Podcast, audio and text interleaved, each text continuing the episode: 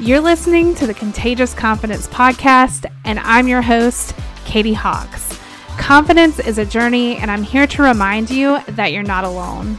Every Tuesday, I'm bringing you episodes that will inspire, encourage, and challenge you. Are you ready?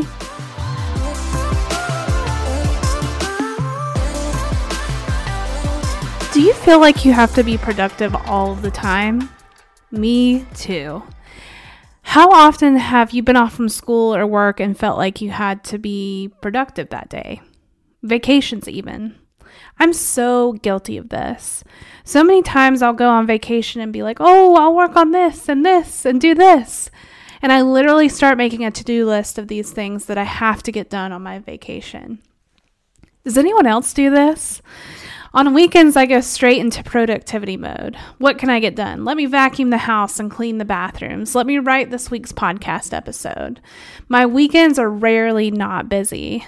I spend all week trying my best to be productive at work, and when it comes time to rest and chill on the weekend, I just can't turn off. For those of you that don't know, I work from home, and I have for the last five years. When it comes to work, I will have really productive days, and then I will have the days where I'm just not. I get so frustrated with myself. I can't understand why I can't be productive. Sometimes it's because I get stalled on something and I have a habit of picking up my phone and getting on Instagram or TikTok, and then I scroll until I use, lose track of time. Or I literally just sit and stare at the computer screen trying to conjure up any sort of productivity I have to get through one task. When I can't seem to get through any tasks, I'll get up and do something that makes me feel productive, like take my dog out or put a load of clothes in the washer. I do this because I hate the feeling I get when I'm not productive at work. So I go and try and make myself feel better and go get a simple simple mindless task done just so I can make myself feel better. Why? Because I have tied my self-worth to how productive I am. Did your heart just drop into your butt like mine did? Let's talk about worth for a second. I've mentioned it before, but every year I choose a word for the year, and my word last year was worthiness. Throughout last year, I explored a lot of what it meant to be worthy for me. I think for so long I based my worth on things outside of myself. I don't think I've ever truly gotten to know myself and figure out what my real worth is, and it left me feeling frustrated and unhappy. I started taking note of when I was feeling down on myself for not feeling productive and had to remind myself that I am not a machine. Some days are going to be productive and some just aren't. I can't hold myself to a standard that's not achievable, not just for me, but for anybody. Being productive is good and all, but it's not sustainable. You have to exert so much any energy to mark things off of your to do list. Just like cars, we run out of gas sometimes. I think the reason that so many of us struggle with this is because it's been ingrained in us to tie our worth to our productivity. Our parents might have been that example for us. Also, hustle culture has had a strong hold on our society for so long, and we're basically told that we have to work so hard if we want to get anything in life. It's not our fault, y'all. We're living in unprecedented times thanks to our access to the internet and social media. It's so much easier to compare ourselves to other people's accomplishments and feel like we could be doing more. We've had all of these stories bombarding us with the message of you must be productive and work hard and never go on vacation and barely slip up and literally sacrifice your mental and physical health to get anywhere in life. We don't give ourselves enough of a break, and our culture is to blame. We have to put in those hours. We feel like we're so irreplaceable at our jobs that we can't take time off because there's just too much to do. And we fear that if we actually take time off and enjoy life, then we'll get behind. Productivity is valued and leisure is not. There's always so much more we could be doing, no matter how much is on our plate. This really grinds my gears because I am becoming increasingly aware of how much this inter- internal capitalism is impacting my life. Yes, there's a term for it, and it's called internal capital- capitalism, or in an internalized capitalism, if I can say it right. Y'all, I am so tired and I literally don't stop. Even when I have the opportunity to rest, I can't. If I decide I want to sit down and watch a show, you know what I do? I pair it with folding clothes or something on my computer or housework. Does this sound like you too? You're not alone, my friend. So, how can we stop basing our worth on our productivity? I'm working on breaking myself out of this, and I want to share some things that I'm figuring out in hopes that it will help you too. Number one, treat yourself with kindness. This one is huge. I think the main thing that contributes to our mindset around feeling like we always have to be productive is the fact that we're not kind to ourselves. I constantly beat myself up for not being able to get something done or taking way too long to do something. I am so hard on myself. And I have a story about this. The other day, I had a virtual appointment with my therapist, and she texted me to tell me that she would be a few minutes late. And my response was, No rush, take your time.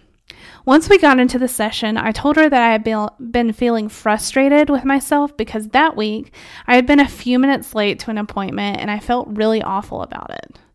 And when I say late, I was literally less than five minutes late, but still, I was just so mad at myself.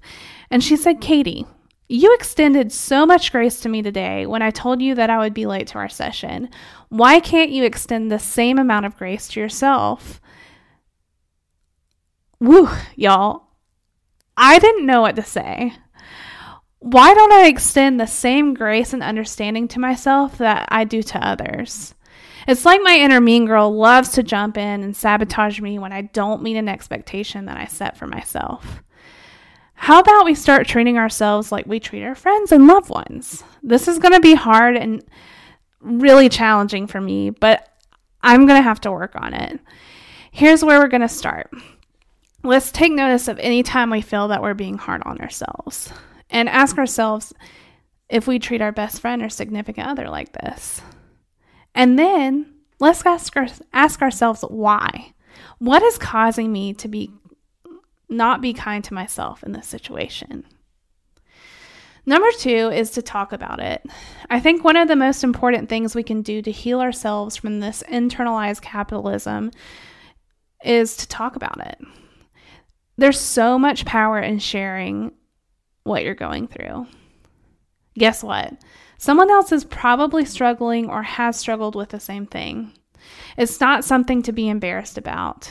It can actually be really therapeutic.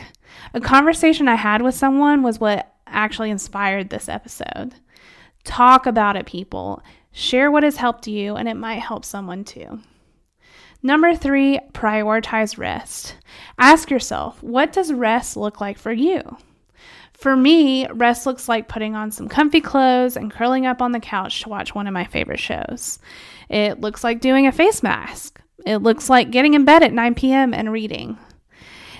It looks like taking my dog for a walk. It looks like booking a facial or going out to dinner with a friend.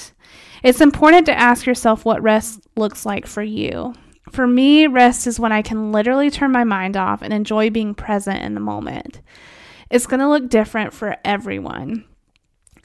Find out what rest looks like for you and prioritize it, even if it means waking up an hour earlier or scheduling time on your calendar just to rest. Find out what rest is for you and do that.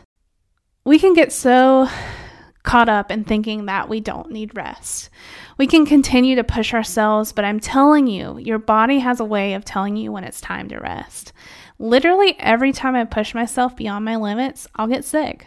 My body will be like, hey girl, since you wouldn't slow down when you needed to, I'm going to slow down for you. And I freaking hate it. It's so hard for me to get into allowing my body to rest, and it ends up taking me twice as long to recover. It's time to start listening to our bodies more and prioritizing that rest. Rested girl era, here I come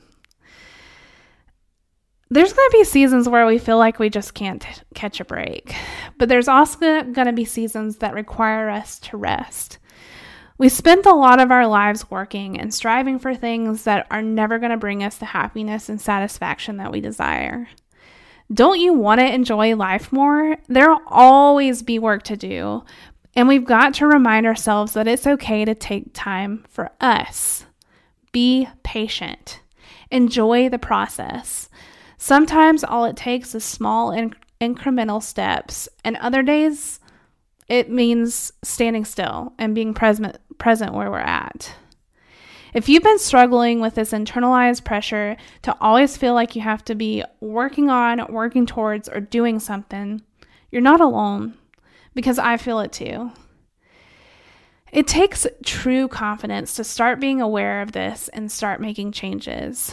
I've said it before and I'll say it again. You can't pour from an empty cup. Make sure you're filling yourself up so that you can start to overflow. Take breaks, take lots of them. Get to know yourself and really be intentional about the choices that you are making and how you are spending your time. I'm in it with you, my friend, and we'll get through this together. Just to recap, be kind to yourself, talk about it, and prioritize rest. Thank you so much for listening. You have no idea how much it means to me that you choose to spend your time listening to this podcast. And if you know of someone that might benefit from listening to this episode, please share it with them. Thank you, my sweet, sweet listener, and I'll see you in the next one.